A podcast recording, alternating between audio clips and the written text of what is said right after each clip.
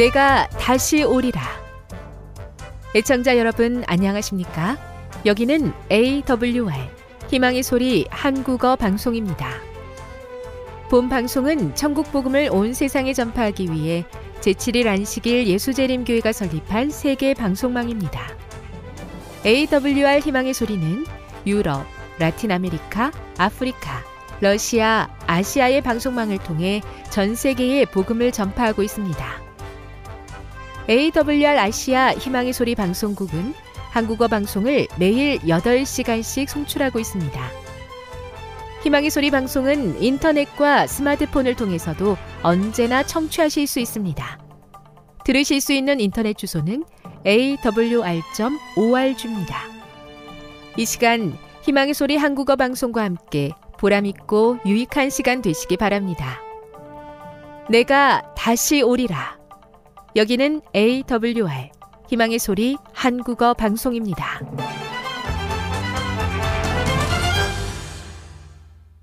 주파수 안내입니다.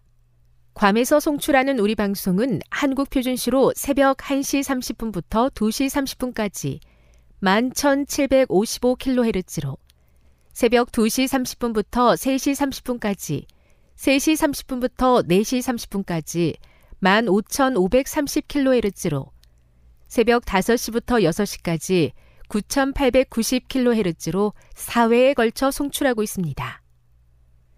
스리랑카에서 송출하는 우리 방송은 한국 표준시로 밤 9시부터 10시까지 15,530kHz로 우즈베키스탄에서는 새벽 3시부터 4시까지 새벽 4시부터 5시까지 9,760kHz로 타지키스탄에서는 밤 9시부터 10시까지 15,255kHz로 송출하고 있습니다. 애청자 여러분의 많은 청취 바랍니다.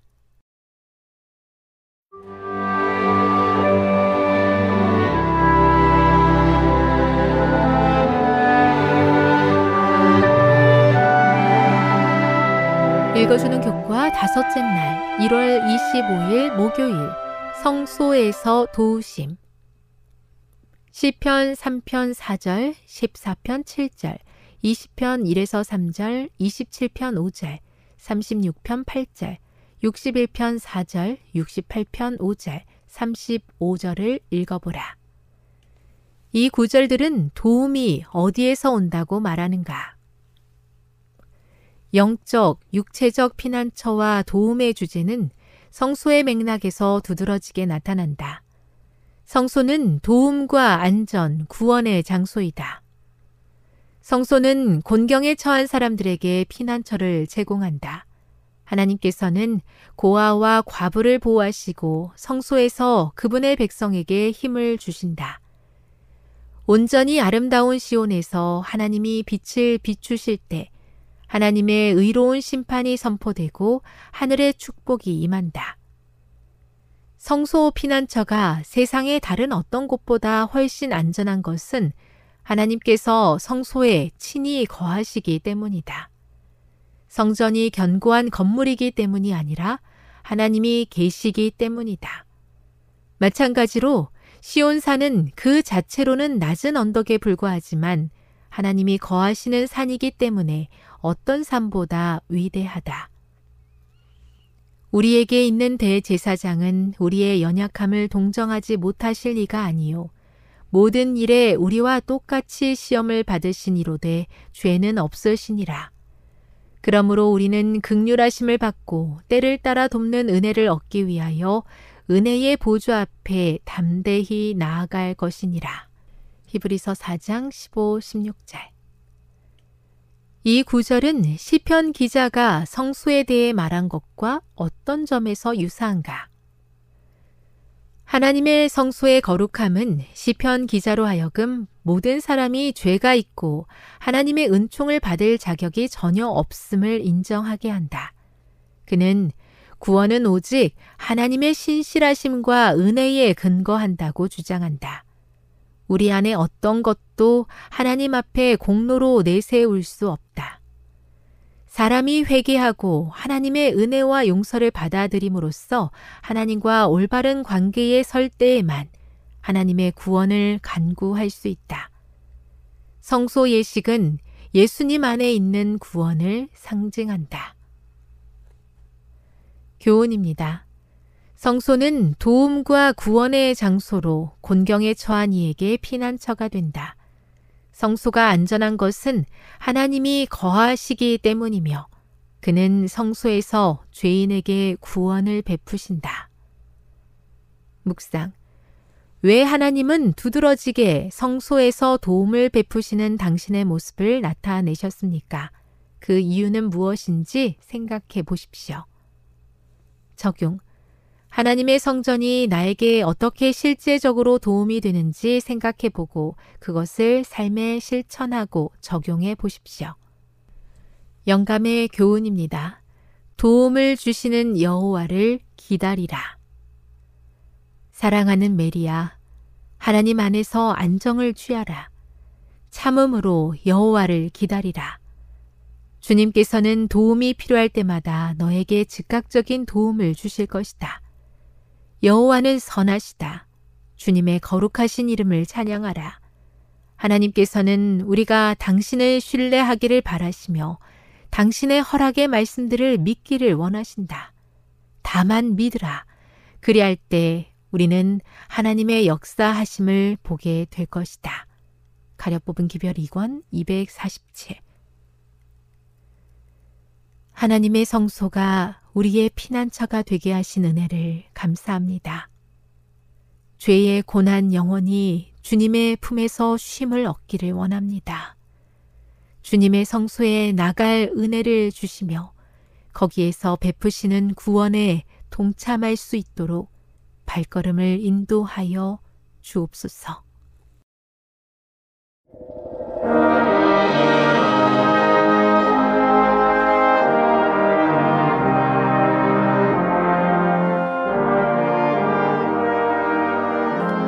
희망의 소리 청취자 여러분, 주 안에서 평안하셨습니까? 방송을 통해 여러분들을 만나게 되어 기쁘게 생각합니다. 저는 박용범 목사입니다. 이 시간 하나님의 은혜가 우리 모두에게 함께 하시기를 바랍니다. 이 시간에는 죄인이 그의 죄를 고백하게 만드는 하나님의 방법 세 가지라는 제목으로 함께 은혜를 나누고자 합니다. 죄인이 그의 죄를 고백하게 만드는 하나님의 방법 세 가지라는 제목입니다. 본문은 사무엘하 12장 1절로 13절까지 있는 말씀입니다.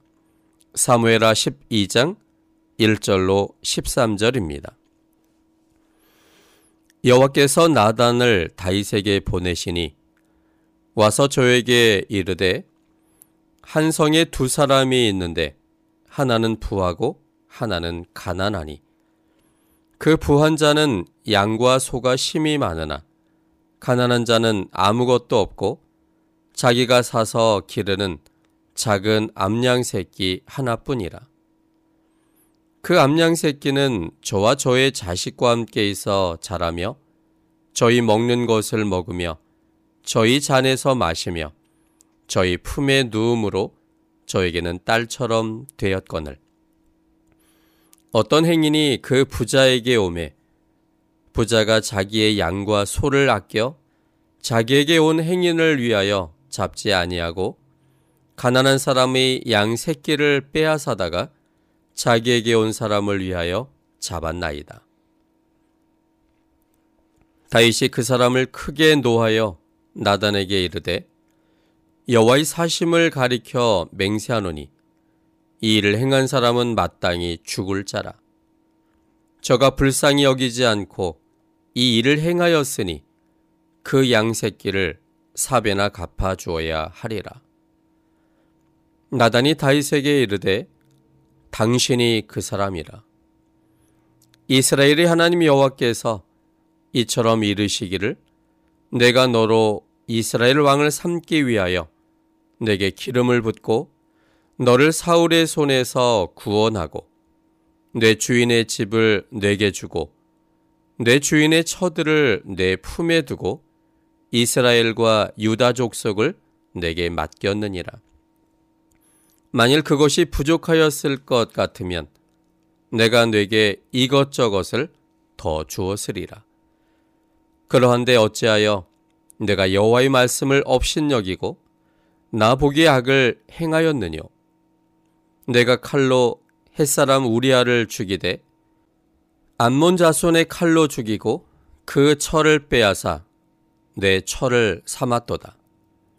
이제 내가 나를 업신여기고 햇사람 우리아의 철을 빼앗아 내 철을 삼았은즉 칼이 내 집에 영영이 떠나지 아니하리라 하셨고 여호와께서 또 이처럼 이르시기를 내가 내 집에 재화를 일으키고 내가 내 처들을 가져 내 눈앞에서 다른 사람에게 주리니 그 사람이 내 처들로 더불어 백주에 동침하리라.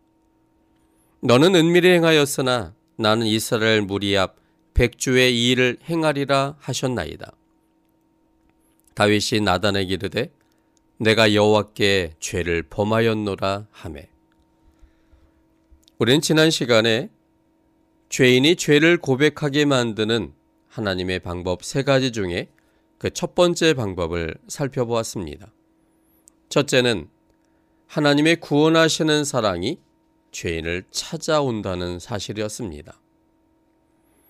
주님이 죄인을 찾아가시는 이유는 그의 죄에 대하여 벌을 주거나 혼내주기 위한 것이 아니라 그가 선택한 결과가 무엇인지를 보여주고 또한 여전히 자신의 생명으로 그 죄인을 사랑하시는 주님의 사랑을 보여주셔서 그 사랑에 감동하여 주님께로 돌아오게 하기 위하여 방문하신다는 사실을 살펴봤습니다. 오늘은 두 번째 방법을 살펴보고자 합니다. 둘째는 하나님의 주시는 사랑을 죄인에게 보여주십니다. 하나님의 주시는 사랑을 죄인에게 보여주십니다. 7절과 8절에 있는 말씀입니다. 사무엘하 12장 7절과 8절입니다. 나단이 다윗에게 이르되 당신이 그 사람이라 이스라엘의 하나님 여호와께서 이처럼 이르시기를 내가 너로 이스라엘 왕을 삼기 위하여 내게 기름을 붓고 너를 사울의 손에서 구원하고 내 주인의 집을 내게 주고 내 주인의 처들을 내 품에 두고 이스라엘과 유다 족속을 내게 맡겼느니라. 만일 그것이 부족하였을 것 같으면 내가 내게 이것저것을 더 주었으리라. 구원하시는 사랑으로 나단 선지자를 통하여 다윗을 찾아오신 여호와 하나님은 다윗의 현재 상황을 말씀하신 후 다윗이 곧바로 하나님 자신에게로 주목하도록 자신을 소개하였습니다. 지난 과거에 하나님께서 다윗을 위해 주셨던 것들을 다윗의 기억 속에서 상기시키셨습니다. 내가 너로 이스라엘 왕을 삼기 위하여 내게 기름을 붓고 너를 사울의 손에서 구원하고 내 주인의 집을 내게 주고 내 주인의 처들을 내 품에 두고 이스라엘과 유다 족속을 내게 맡겼다라고 말씀하셨습니다. 그리고 그것에 덧붙여서 만일 그것이 부족하였을 것 같으면 내가 내게 이것저것을 더 주었을 것이다 라고 말씀하셨습니다. 이 말씀은 하나님께서 나단을 통해 직접 다윗에게 전달하도록 하신 하나님의 말씀이었습니다.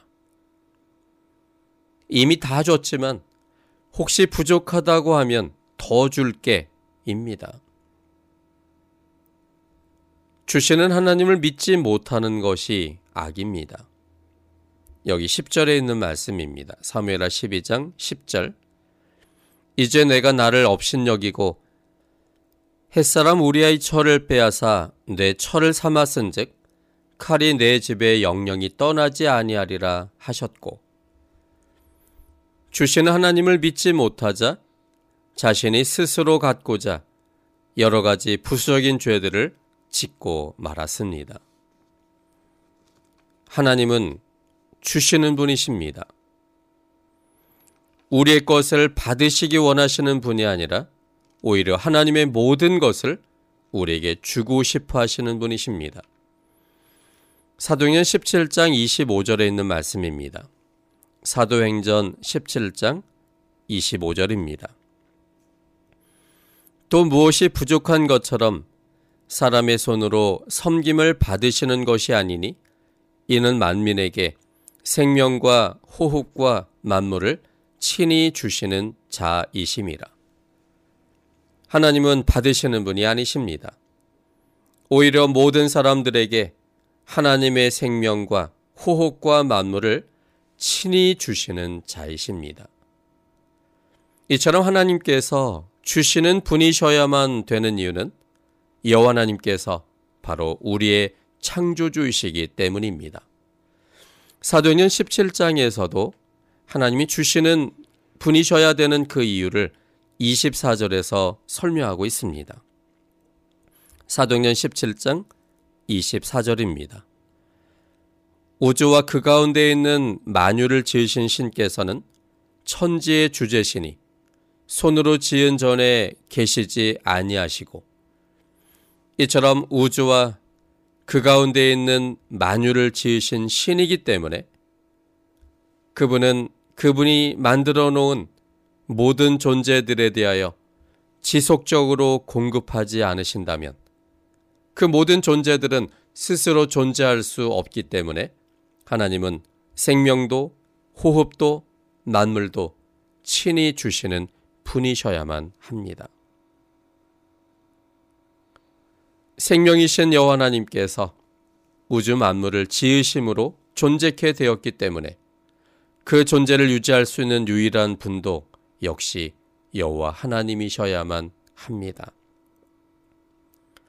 창조주의 뜻과 의지에 의해서 만들어진 이 모든 우주 만물들은 만드셨을 뿐만 아니라 지속적으로 주시는 하나님에 의해서만 존재할 수밖에 없습니다.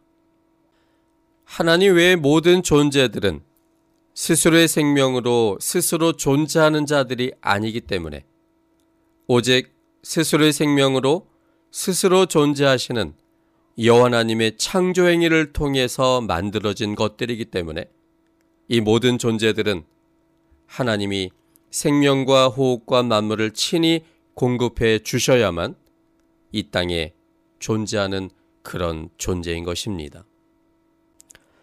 그래서 하나님은 우리가 본능이라고 부르는 일에 직접적으로 관여하셔서 그 존재들을 보호, 유지하고 계시는 것입니다.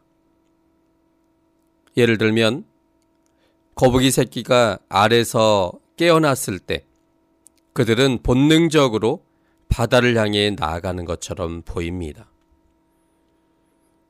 한 마리의 예외도 없이 모든 거북이 새끼들은 알에서 깨어나자마자 바다를 향해 기어갑니다. 사람들은 왜 거북이 새끼가 바다를 향해 걸어가는지 잘 해석할 수 없었습니다. 그저 거북이 속에 있는 본능이 바다를 향해 가고 있다라고 설명했었습니다. 그런데 그것은 거북이 새끼 속에 있는 어떤 본능이 아니라 거북이의 유전자 속에 바다를 향해 나아가고자 하는 유전자가 있는데 어떤 외부적 힘에 의하여 그 유전자가 활성화될 때 이 거북이 새끼는 바다를 향해 걸어가는 것을 발견하게 되었습니다.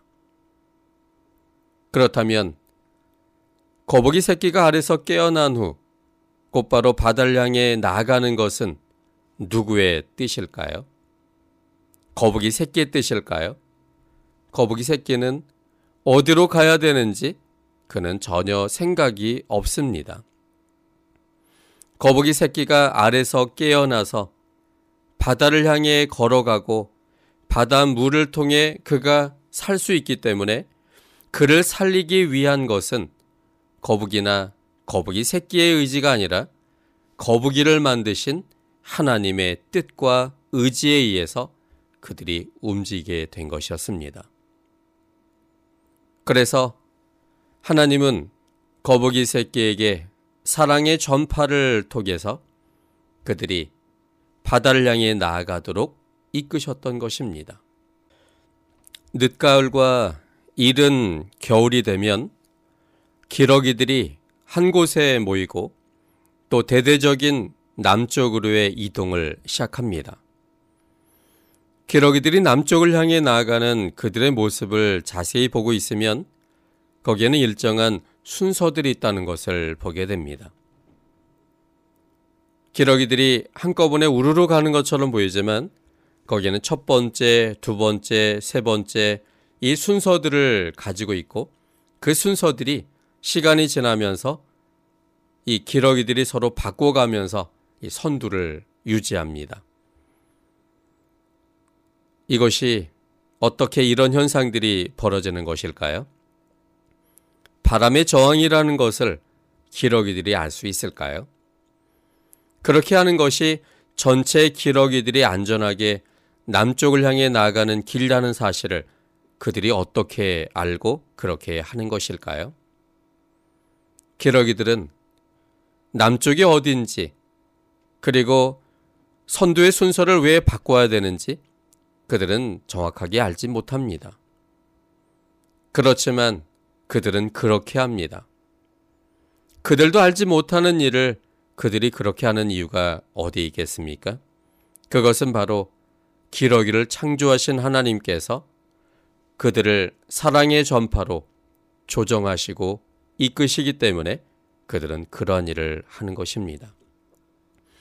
기러기는 겨울이 언제 올지 알지 못합니다. 언제 가을인지 전혀 알 길이 없습니다. 그러나 때가 되면 기러기를 창조하신 하나님께서는 기러기의 안전을 위해서 또 생명 유지를 위해서 적합한 때에 그들을 사랑의 전파로 이끄셔서 한 군데에 모이게 하고 또 기러기들이 이 비행하는 순서를 바꾸도록 하셔서 모든 기러기가 안전하게 원하는 목적지인 남쪽 지방에 잘 가도록 하나님께서 그들을 이끄시기 때문에 그러한 현상들이 나타나는 것입니다. 절대로 기러기 속에 있는 본성 때문에 그런 것이 아닙니다. 수많은 철새 이동을 봐도 하나님이 그들의 생명을 주관하시는 분이고 그들의 필요를 그때마다 채우시는 분임을 우리는 명확하게 이해할 수 있습니다. 몇 년 전에 출판된 한 과학 잡지의 표지에는 사람들이 전혀 생각하지 못하는 이상한 현상이 사진으로 잡혀 있었습니다. 거기에는 방울뱀과 다람쥐의 모습이었는데 어찌된 일인지 그 표지 사진에는 방울뱀이 다람쥐의 공격을 피해 도망가는 모습이었습니다. 평상시 같으면 방울뱀에 의하여 다람쥐는 꼼짝을 못하는 천적 관계입니다. 평소와 같았다면 이 그림은 완전히 반대의 모습이 되어야 합니다. 방울뱀이 다람쥐를 공격하려고 하는 것과 또 거기에 맞서 다람쥐가 꼼짝도 하지 못한 채 벌벌 떠는 모습이 매우 자연스러운 모습입니다. 그런데 어찌된 일인지 다람쥐의 공격에 의하여 방울뱀이 도망가는 그 모습이 너무나 비범하기 때문에 어떤 과학자가 그것을 사진 찍었고 그것을 과학 잡지의 표지에 게재하게 한 것이었습니다. 어떻게 그런 일이 벌어질 수 있을까요? 과학자들이 이해하기 어려운 그 현상에 대해서 답을 얻기 위해서 다람쥐를 해부해 봤습니다. 그런데 놀랍게도 그 다람쥐는 얼마 전에 새끼를 낳은 산모 다람쥐였습니다. 산모 다람쥐는 이제 갓 태어난 다람쥐 새끼를 보호하기 위해서 그동안 천적으로 무서워했던 방울뱀을 두려워하지 않고 오히려 맞서서 방울뱀을 공격하는 일까지 한 것이었습니다. 아마도 그 당시에는 방울뱀도 놀랬고 다람쥐도 놀랐을 것입니다. 그동안 전혀 해보지 못했던 일을 서로가 하고 있기 때문입니다. 그런데 그런 현상은 어떻게 해서 일어난 것일까요? 그 일을 주도하신 것은 하나님이셨습니다. 다람쥐 어미에게 하나님은 방울뱀에 대하여 무서워하지 않을 수 있는 힘을 주셨고 그 힘에 따라 다람쥐 새끼를 보호하기 위하여 방울뱀을 공격하기까지 한 것입니다. 그런데 이것을 가만 생각해 보면 결코 다람쥐만을 위한 것은 아니었습니다. 방울뱀도 역시 하나님은 위하셨습니다. 만약에 방울뱀이 평소처럼 다람쥐 그 어미를 먹어버렸다면 다람쥐 새끼들은 또한 죽었을 것입니다. 결국 그렇게 되면 방울뱀은 자기의 먹이 사슬이 끊어짐으로 인하여 결국은 방울뱀도 죽게 될 것입니다.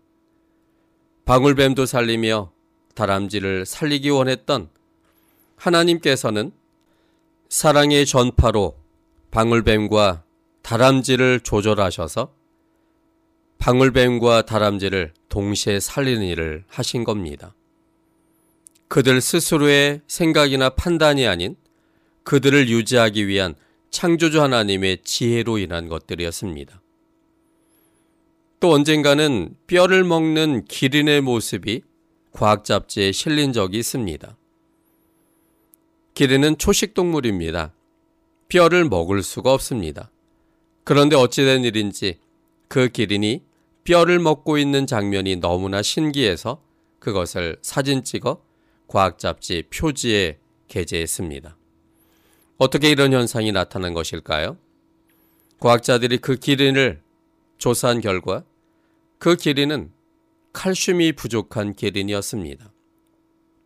그래서 오랜 가뭄을 통해 이제 칼슘이 부족한 그 기린이 칼슘을 섭취하는 방법으로 그는 그동안 한 번도 먹어보지 못했던 동물의 뼈를 먹기 시작한 것입니다. 이런 현상은 기린이 생각이 있어서 그렇게 한 것이 아니라 기린을 보호하기 원하는 창조자 하나님께서 기린에게 뼈를 보면서 먹고 싶은 마음이 들도록 하나님의 사랑의 에너지가 기린을 조절하고 계셨던 것이었습니다. 이처럼 동물들 세포 속에 기록되어진 프로그램대로 즉 창조주 하나님의 의도대로 생명을 유지할 수 있는 가장 적합한 그때에 하나님께서 그 프로그램을 활성화되게 하셔서 그들을 보호, 유지하고 계시는 것입니다. 그러나 그들은 그 사실을 모른 채 그냥 그렇게 하고 싶어서 그 일들을 합니다.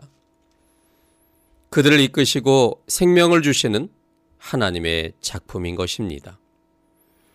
이처럼 주시는 하나님은 우주 만물의 삶에 절대적 영향을 끼칩니다. 그것은 동물 세계뿐만 아니라 우리들에게 있어서도 마찬가지입니다. 여러분, 우리가 지금 살고 있지요? 우리가 살고 있는 그러한 이유가 무엇입니까? 우리가 음식을 먹었기 때문일까요? 그런데 음식을 먹는 그러한 현상 속에서도 그리고 그 음식이 소화되는 여러 과정 속에서도 여전히 우리를 창조하신 하나님이 우리를 살리시는 그 작업을 하나님이 하고 계신 결과입니다. 음식을 먹고 싶다. 이러는 느낌은 어떻게 해서 오게 되는 걸까요?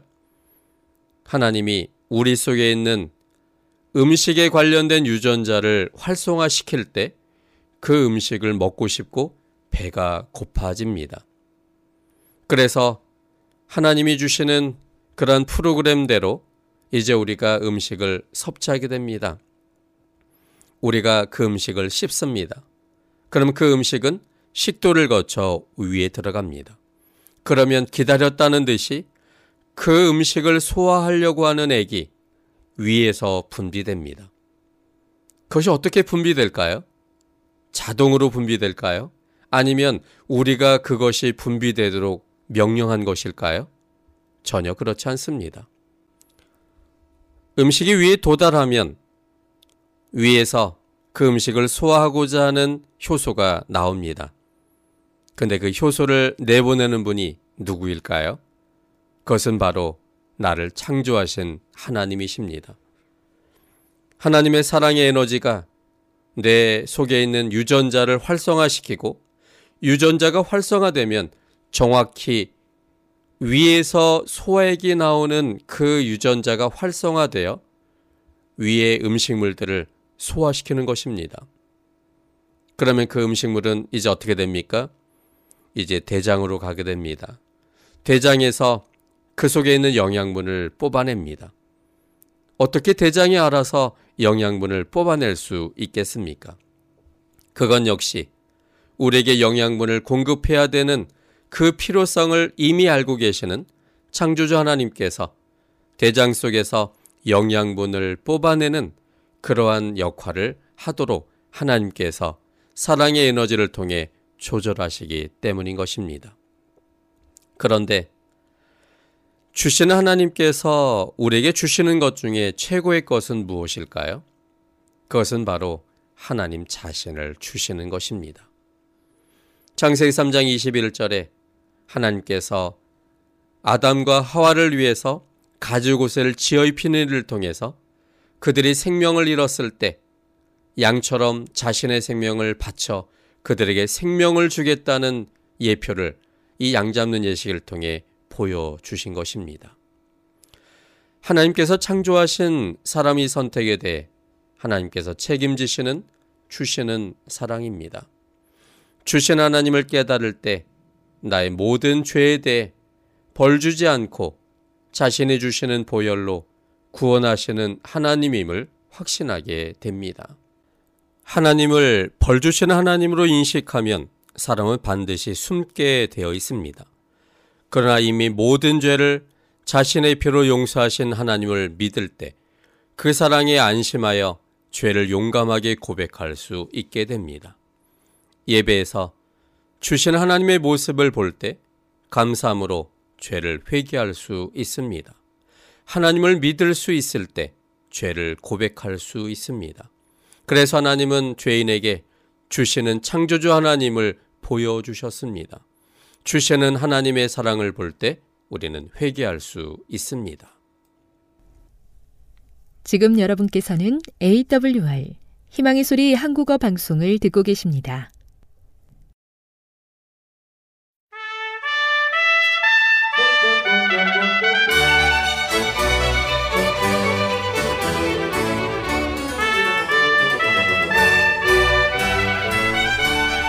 시청자 여러분 안녕하십니까? 걸어서 성경 속으로 시간입니다.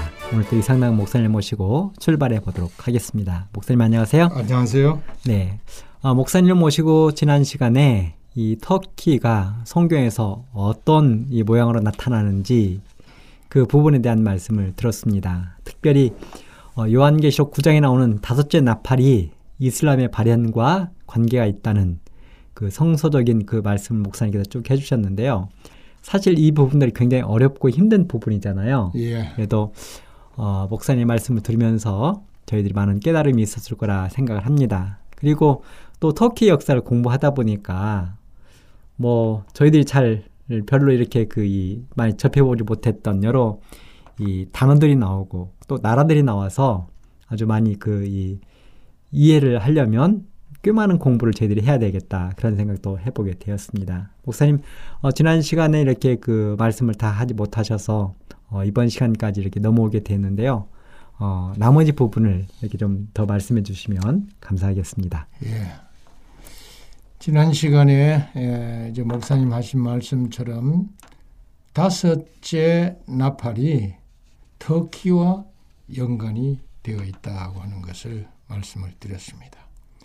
그것뿐만 아니라 역사주의 입장을 취하는 자들은 여섯째 나팔도 터키의 활동으로 해석을 하고 있습니다. 여섯째 나팔은 요한계시록 9장 13절부터 21절에 나오고 있죠. 이미 말씀을 드린 대로 이 여섯째 나팔을 터키의 활동으로 어, 해석하는 학자들은 꽤 많이 있습니다.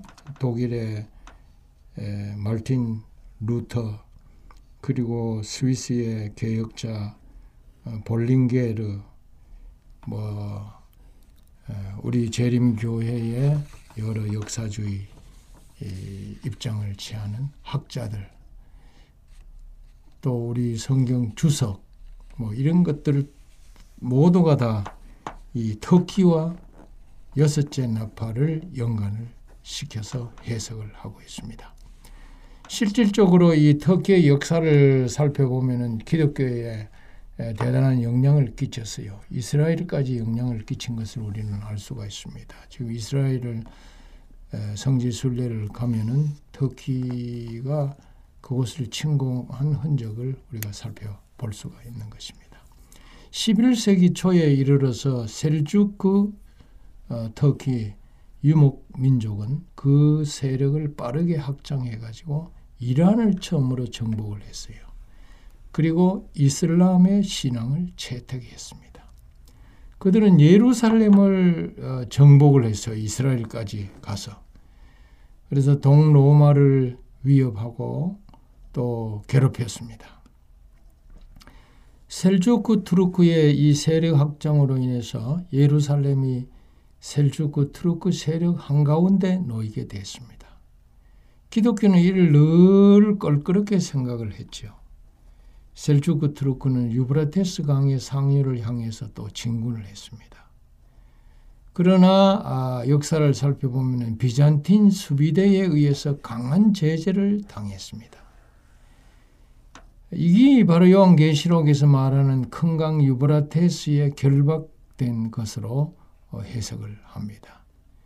역사주의자들은 계시록 9장 14절에 나오는 네 천사, 네 천사에 의해서 결박당했고 말하는데 이네 천사를 누구로 해석하나 하면은 이 오토만 제국을 구성하고 있던 유프라테스 강 지역에 위치한 지도적인 네 술탄, 곧 알레포, 이코니움, 다마스쿠스, 바그, 바그다드 이 네 술탄을 상징하는 것으로 어, 요한계시록 9장 14절의 네 천사로 해석을 하는 것으로 어, 보고 있습니다.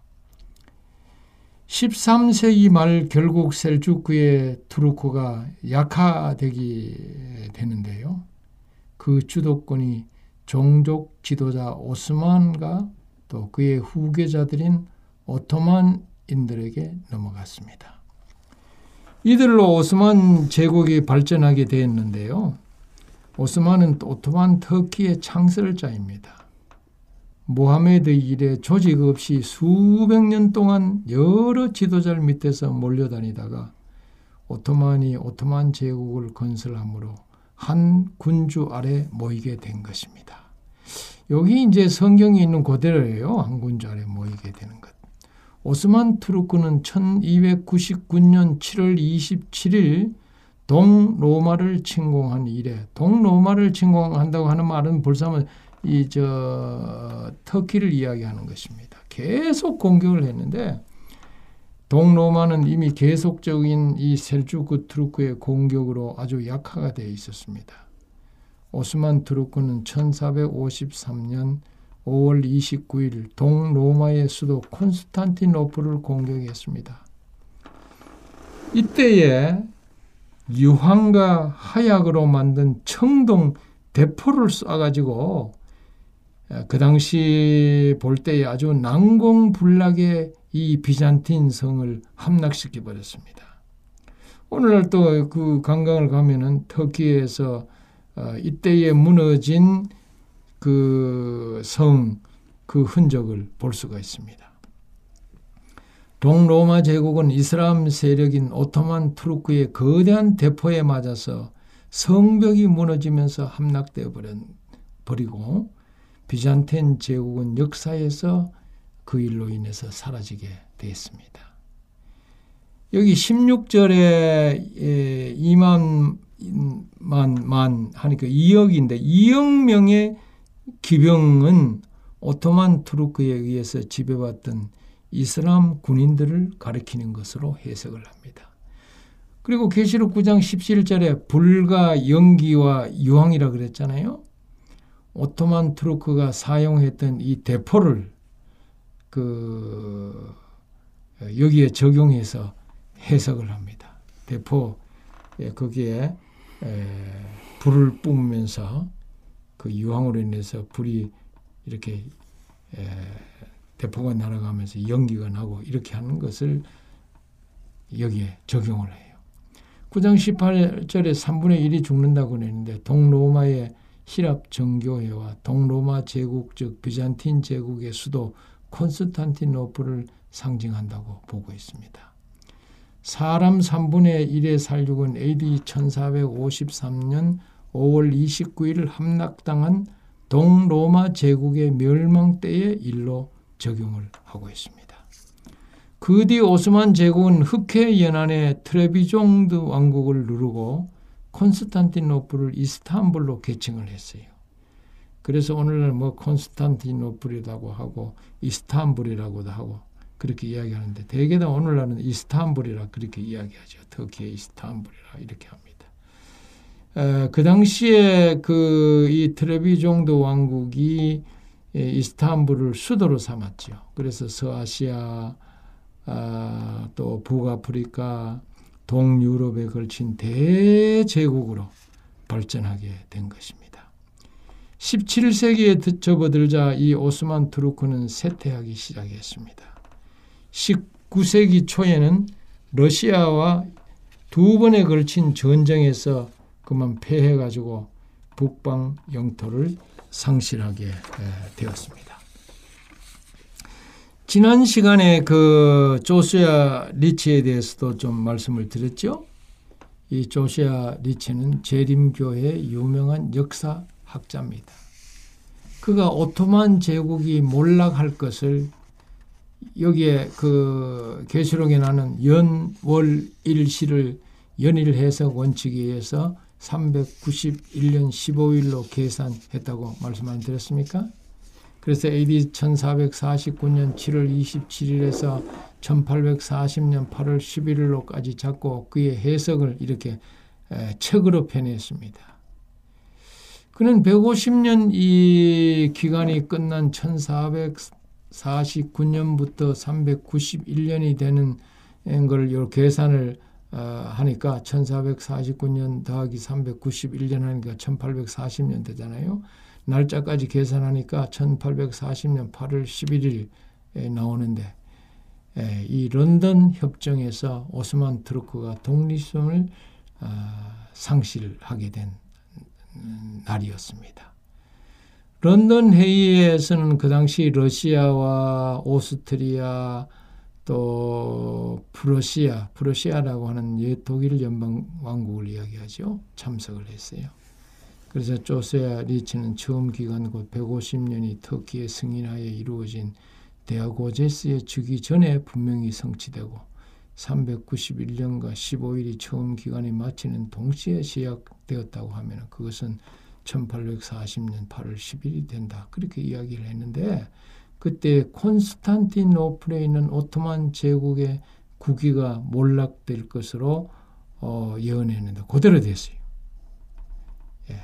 그가 막 확실하게 나는 그 일이 분명히 그렇게 되리라고 믿는다. 왜냐하면 요한계시록 요 성경에 이렇게 예언되어 있기 때문에 그 예언대로 될 거라 그렇게 기록을 했는데 정말로 그 예언은 한치의 오차도 없이 바로 그날 그때 그대로 어, 성취되고 말았습니다. 놀라운 일이죠. 오스만 제국은 제1차 세계대전 때는 독일과 오스트리아에 가담해서 패배했습니다. 오스만 제국은 쇠퇴해가지고 1922년 11월 17일에 공화국이 선포되면서 폐지됐어요. 그리고 완전히 멸망당하고 말았습니다. 케말 무스타파 에, 이분이 유명한 분이잖아요. 터키에 가면은 그의 우상을 군데군데서 볼 수가 있습니다. 그는 1923년 10월 29일에 수도를 앙카라로 하는 새로운 터키 공화국을 건국하였습니다. 그래서 오늘날 그 터키의 수도가 이스탄불이 아닙니다. 예, 그 수도는 앙카라, 예, 이야기하고. 그래서 그, 에, 이 케말 무스타파 시대에 이스탄불, 콘스탄티노플이 그 수도로서의 역할을 다하게 된 것입니다. 술탄제와 칼리프제는 1924년에 또 폐지되었고요. 어, 술탄이라고 하는 것은 이슬람의 최고 통치권자인 칼리프로부터 권력을 위임받아 제국을 통치하던 자의 칭호였습니다. 칼리프란 뭐냐? 하나님의 대표자나 권력 대행자를 일컫습니다. 뭐다 좀 한 번 들어서 잘 이해를 못할지 모르지만은 뭐 제가 이야기하는 핵심은 뭐냐면은 터키가 오늘날 그 터키가 성경 예언에서 아주 중요한 부위를 차지하고 있다. 다섯째 나팔과 여섯째 나팔의 핵심을 이루고 있다. 그거는 이슬람 교도들과 연관해서 어, 성경을 성취한 것이다. 그렇게 말씀을 드리는 것입니다. 그래서 이렇게 볼 때 성경 예언을 이렇게 살펴볼 때 터키는 성경의 땅인 게 분명한 것입니다. 그래서 오늘날 이 성경의 땅 아, 답사를 위해서 터키로 가게 되는 것입니다. 에, 오늘 여기까지 성경에 나타난 예언에 대해서 어, 말씀을 어, 어, 드리는 것을 마치도록 하겠습니다. 네. 어, 목사님 이렇게 그 모조 계속해서 이제 저희들이 맨 처음에 프랑스로 출발해 가지고 스위스 들렀다가 이집트 갔다가 이스라엘 갔다가 또 요르단도 갔다가 또 지금 이렇게 터키까지 왔는데요.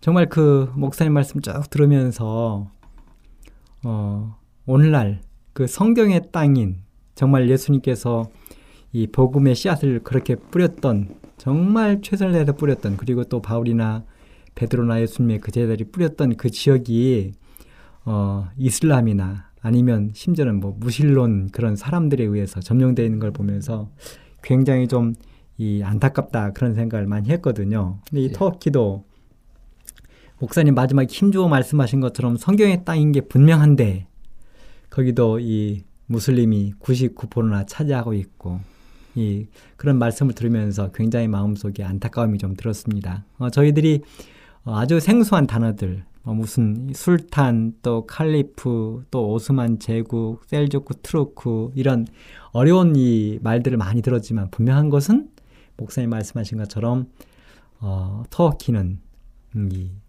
다섯째 나팔 여섯째 나팔과 매우 밀접한 관계를 가지고 있는 이 중요한 국가다 그런 생각을 다시 해보게 됐습니다. 목사님 시간이 좀 많이 남았어요. 아직 그 네. 저희들이 약속한 시간이 남았는데 이제 그 터키의 그 역사 좀 이 저희들이 이해하기 좀 어렵고 힘든 부분이 있었긴 하지만 터키 역사를 마치고 이제 다시 또 목사님께서 예. 이제 어, 저희들에게 이 소개할 그런 장소들이 많이 있는 것 같아요, 목사님. 예, 예. 네.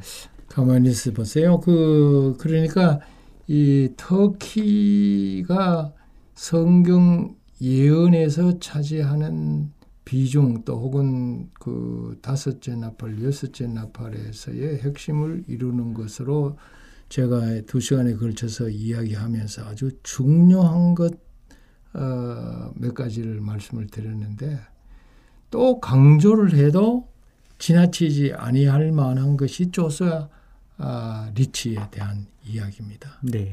어떻게 그렇게 지금도 어, 그 성경을 연구를 하는 학자들이 성경에 나타난 그 하루를 1년으로 해석을 합니다.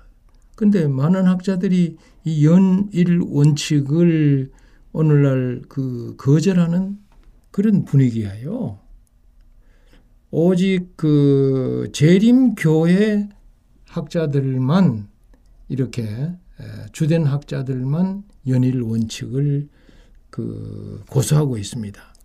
또 재림교회 학자들 중에서도 연일 원칙을 이렇게 그 주장하지 아니하고 포기한 학자들도 있어요. 대표적으로 데스몬드 포드 같은 아, 분들입니다. 그는 처음에 책을 이렇게 낼 때는 정말 연일 원칙에 대해서 아주 확고한 신념으로 어, 주장을 했지만은 여러 해 지나고 난 다음에 그는 개정판을 내면서 그것을 부인을 했어요. 그러나 오늘날 어, 재림 교회가 예언 해석하는 데 있어서의 중요한 것 하나가 연일 원칙입니다. 성경 에스겔 4장 6절에 분명히 그 하루는 1년이라고 그렇게 말했어요.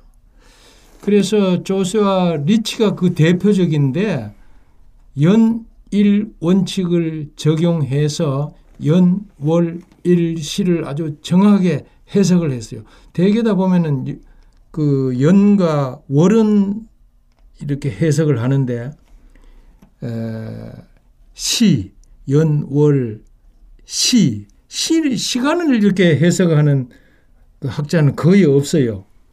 그런데 조세와 리치는 그 시간마저 계산을 해서 15일로 계산을 했어요. 그래서 391년 15일 이것을 계산을 해서 연월 일시로 계산해서 역사에 그대로 대입을 해가지고 정확하게 1840년 8월 10일에 오토만 제국이 멸망한다. 아주 그, 그 확신 있게 예언을 했어요. 그 예언이 2년이 지난 다음에 아주 정확하게 하루도 틀리지 않고 이렇게 성취가 됐다 이 말이에요. 그러므로 연월 일시의 해석뿐만 아니라 연일 원칙, 예언 해석에 있어서 연일 원칙이 확실하다고 하는 증거로 조수야 리치가 예를 들 수가 있는 것입니다. 예. 어, 목사님께서 이 마지막 부분을 또 부연 설명으로 다시 한번 이 조슈아 리치의 그 연월 일시 예언 해석법에 대한 말씀을 다시 한번 또 정리해 주셨습니다. 오늘은 목사님 여기까지 하도록 하겠습니다. 예, 예 고맙습니다. 예, 감사합니다. 감사합니다.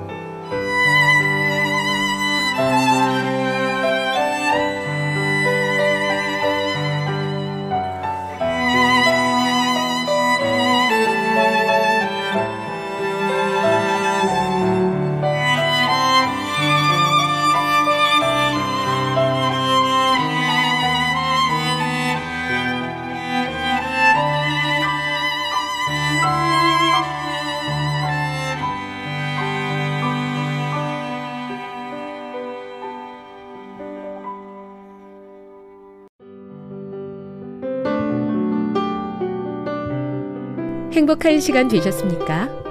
지금까지 여러분께서는 AWR 희망의 소리 한국어 방송을 청취하셨습니다. 방송을 청취하시고 문의를 원하시는 분은 우편번호 02461 대한민국 서울시 동대문구 이문로 1길 11 희망의 소리 방송부 앞으로 편지나 엽서를 보내주시거나 지역번호 02-3299-5296에서 8번으로 전화 주시기 바랍니다. 지금까지 함께 해주신 애청자 여러분들께 감사드립니다.